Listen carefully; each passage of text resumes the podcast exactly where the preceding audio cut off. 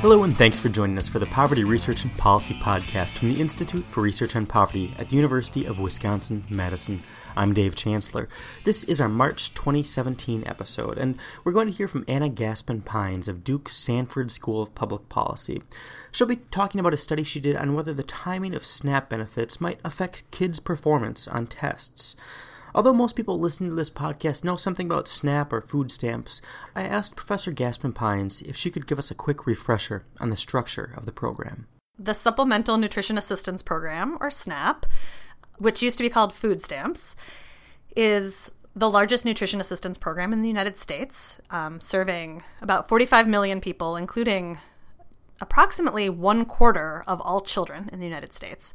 And the way that SNAP works is benefits are transferred to families once a month on an electronic benefits transfer card, which is basically like a debit card that you can swipe at the convenience store or the grocery store.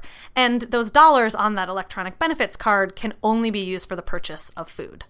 And so the amount of money that goes on that card is based on um, your family's income and also the number of people in your household. Gassman-Pine says there's a connection between the timing of SNAP benefit receipt and related spending that may have nutritional consequences. So, families get that benefit from SNAP once a month, and there's substantial evidence that in households with children, the vast majority of SNAP recipients are spending all of those SNAP dollars in the first two weeks. So, nearly half um, of SNAP recipient households with children have spent all of their SNAP benefits in the first two weeks after that transfer. And then um, about 27% have spent over three quarters of their total SNAP just in that first two weeks. The bulk of the research has focused on variability in nutrition and food intake as a result of this kind of bumpy spending of SNAP dollars. And so, for example, other researchers have found that um, at the end of the benefit cycle, SNAP recipients spend less money on food, actually con- consume fewer calories, um, and eat less healthy foods, such as fewer fruits and vegetables, than they do at the beginning, right after they've gotten that transfer.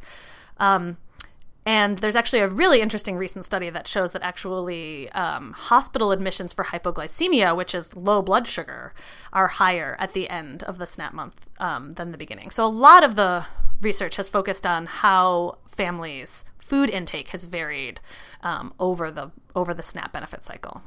Professor Gassman-Pines notes that this variation in food intake can have big consequences for kids. So, nutrition for kids is obviously extremely important as children are uh, growing physically. They're still growing and um, and have really h- high levels of nutritional needs. And we also know that nutrition and the quality of nutrition is related to kids' behavior. So, their ability to focus and pay attention, for example, and those are really critical skills for doing well in school. And also, nutrition um, in children and adults is linked to cognitive performance and cognitive functioning. So, nutrition is really crucial for children's functioning. Knowing that many SNAP households with children use most of their SNAP benefit early in the month, Professor Gassman-Pines wanted to find out if the amount of time that's passed since a household receives their monthly SNAP benefit can affect performance on an end of grade reading and math tests for kids in 3rd through 8th grade, so about 9 to 14 years old. So in North Carolina, SNAP benefits are distributed uh, throughout the month on odd days between the 3rd and the 21st. And so within any given school, when children sit down to take that end of grade academic achievement test, some children are in families uh, that just got their benefits, and other children are in families that got their SNAP almost a whole month ago. And so really what we're doing is comparing the performance of kids at different points in their in their SNAP benefit cycle. Well, um, my original hypothesis was that uh, students' um, performance on these end of grade tests would be uh, highest pretty soon after the snap transfer. Maybe not right away, but fairly soon after, and would be lowest at the end of the month.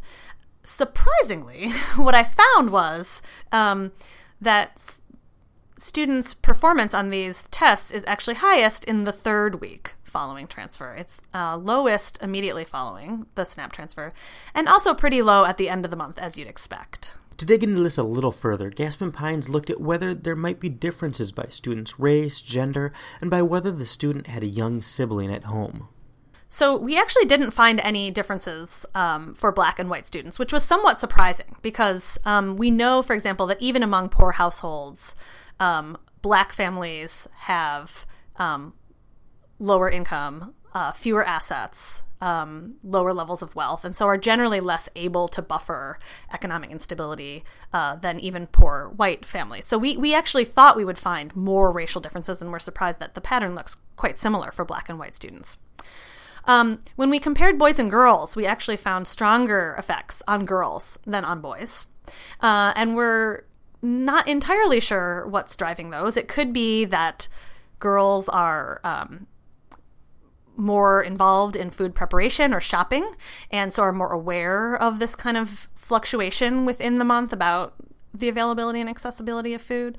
It could be that um, parents are more worried about vulnerable boys and are maybe working harder to buffer um, their boys and kind of shield them from from this variability. We don't really know, but but the effects do appear to be stronger for girls.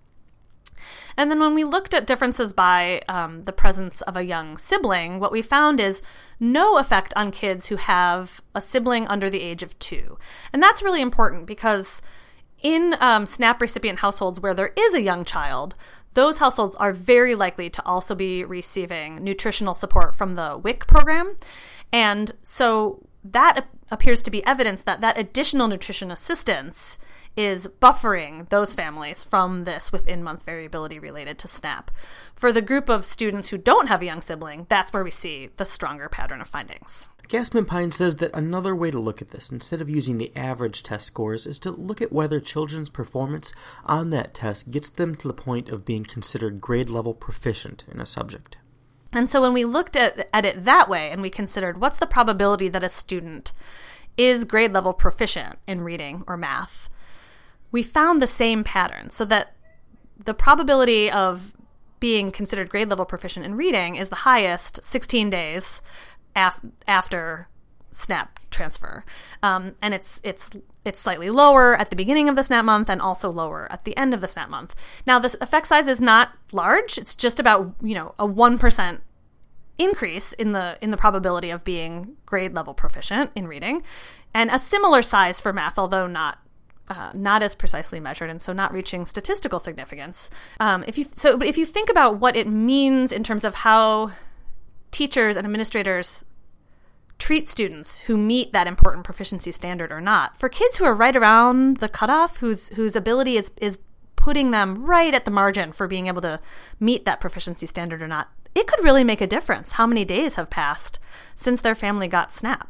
Given that Gassman-Pines expected test scores to be highest soon after the transfer, I asked her what she thought might be behind students performing better later in the benefits cycle rather than right after the transfer.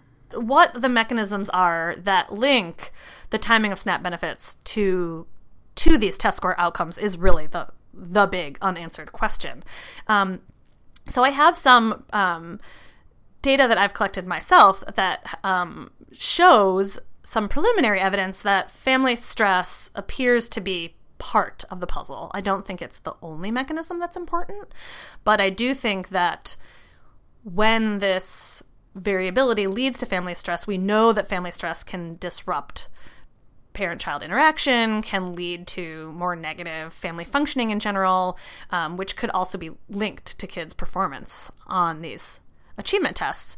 So I have some um, preliminary evidence showing that um, that that family stress does seem to be playing a role here. It's uh, it's suggestive. It's not definitely a mechanism, but um, what I find when I actually ask parents every day for a whole month, how worried are you today about having enough to eat? About um, having the kind of food you want? Have you skipped a meal today?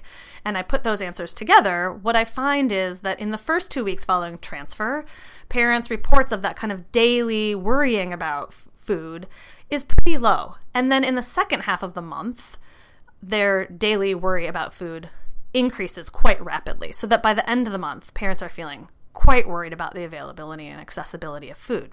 And so if you put those things together, you um, it appears to be the case that um, for children in SNAP recipient households, their test performance is the highest when it immediately follows that two week period of relatively low stress, which is also probably a two week period of having more access to food. Um, and so it's it's probably not only family stress; it's probably a combination of um, having access to more food in the home and then also a lower stress environment um, that seems to be connected um, and and leading to better performance immediately following that that kind of period of low stress and more food access. Gassman-Pine says that although the effect sizes of the results are fairly small, the SNAP benefit cycle happens every month, and when you consider the cumulative effect of even a few days a month of reduced focus or cognitive functioning, there's the potential that this could be driving some of the difference in academic achievement between low income kids and high income kids. So I asked Professor Gassman-Pines what sort of policy options might be useful here. We need to think about how to help improve SNAP. I mean, there's no doubt that SNAP is a crucial component of the social safety net and is a very consistent income source for families that rely on it. At the same time, um, we see uh, my evidence as well as um, other people's research that for many SNAP recipient households, the size of the benefit is not enough, and it is leading to this kind of within month variability and important outcomes for children and families that we care about. So there are um, a number of different policy approaches that we might consider. Um, taking this body of evidence as a whole, um, one thing to think about would be would it help families to distribute SNAP benefits twice a month rather than once a month? So the same total benefit amount, but spread it out over two payments instead of only one each month. Um, another possibility is that um, the size of the benefit should be increased or increased for some families. So perhaps um, for families with, for example, adolescents who are going through this rapid phase of growth and development. We have WIC that provides additional nutritional assistance for families with young children who are also going through a very rapid phase of growth and development. But for families with adolescents, where those children are also having increased nutritional demands, we might think about increasing the size of the benefit. Um, not necessarily for every single SNAP recipient household, but for some targeted groups, including families with adolescents who might have increased nutritional needs. Thanks to Anna Gassman-Pines for sharing this work with us. This podcast was supported as part of a grant from the U.S. Department of Health and Human Services, Office of the Assistant Secretary for Planning and Evaluation, but its contents don't necessarily represent the opinions or policies of that office or any other agency of the federal government or the Institute for Research on Poverty. Thanks for listening. To catch new episodes of the Poverty Research and Policy Podcast, you can subscribe on iTunes or Stitcher or your favorite podcast app. You can find all of our past episodes on the Institute for Research on Poverty website.